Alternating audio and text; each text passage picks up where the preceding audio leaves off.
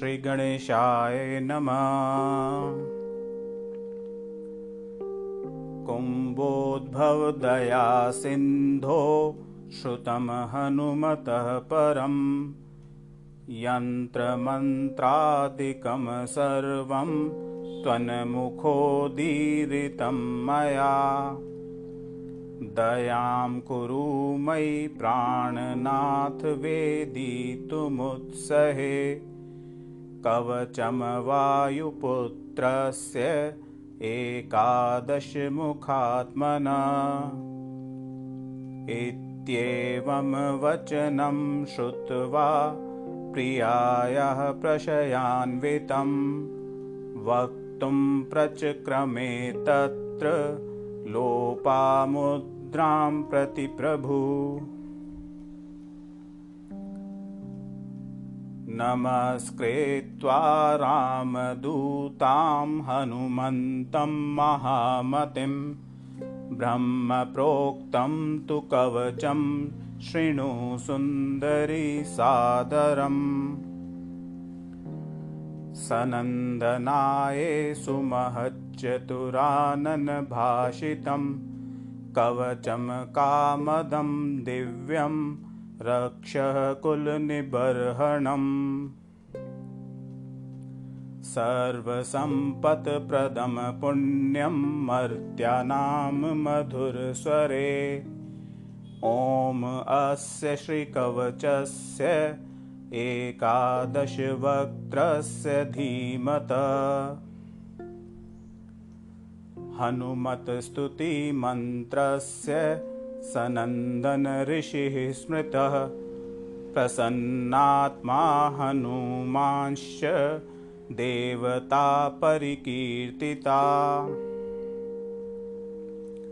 छन्दोऽनुष्टुप्समाख्यातं बीजं वायुसुतस्तथा।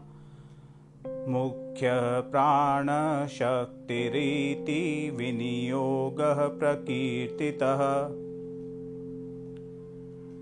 सर्वकामार्थसिद्धयर्थं जप एव मुदीरयेत्। ॐ स्फ्रें बीजं शक्तिधृक् पातु शिरो मे पवनात्मजः।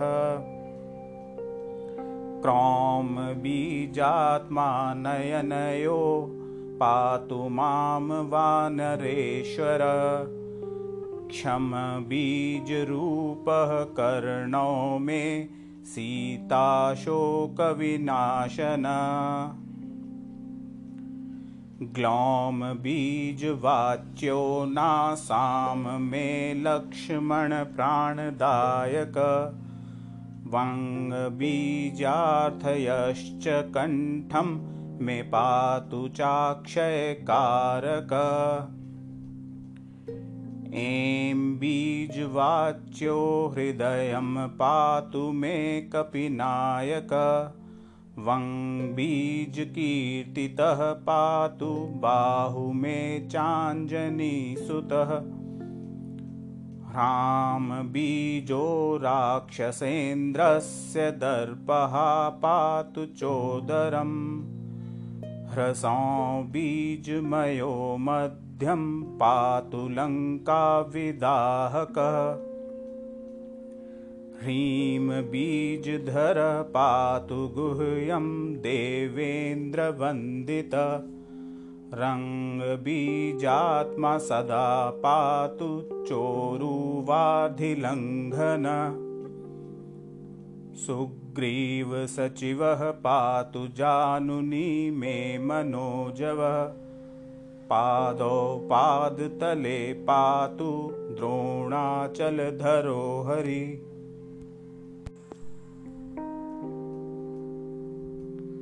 आपादमस्तकं पातु रामदूतो महाबलः। पूर्वे वानरवक्त्रो मामाग्नेयं क्षत्रियान्तकृत् दक्षिणे नारसिंहस्तु नैऋत्यां गणनायक। वारुण्यां दिशि मां व्यात् खगवक्त्रो हरीश्वर। वायव्यां भैरवमुख कौबेर्यां पातु मां सदा क्रीडास्य पातु मां नृत्यमैशान्यां रुद्ररूपधृक्। ऊर्ध्वं हयाननः पातु गुह्याध सुमुखस्तथा। रामास्य पातु सर्वत्र सौम्यरूपो महाभुज इत्येवं रामदूतस्य कवचं यः पठेत् सदा। गोप्यं वै कीर्तितं मया। रक्षोघ्नं कामदं सौम्यं सर्वसम्पद्विधायकं। पुत्रदं धनदं चोग्रशत्रुसङ्घविमर्दनम् स्वर्गापवर्गदं दिव्यं चिन्तितार्थप्रदं शुभम्। एवत् कवचं ज्ञात्वा मन्त्रसिद्धिर्न जायते। चत्वारिंशत्सहस्राणि पठेच्छुद्धात्मको नर एकवारं पठेन्नित्यं कवचं सिद्धिदं पुमान्। द्विवारं वा त्रिवारं वा पठन्नायुष्यमाप्नुयात्। क्रमादेकादशादेवमावर्तनज पात्सुधि वर्षान्ते दर्शनं साक्षाल्लभते नात्र संशयः। यं यं चिन्तयते याचार्थं तं तं वाप्नोति पुरुषः। ब्रह्मोदिरितमेतद्धि तवाग्रे कथितं महत्। इत्येवमुक्त्वा वचनं महर्षिः तूषणीं बभुवेन्दुमुखीं निरीक्ष्य संहृष्टचित्तापि तदा तदीयपादौ न नामाति मुदा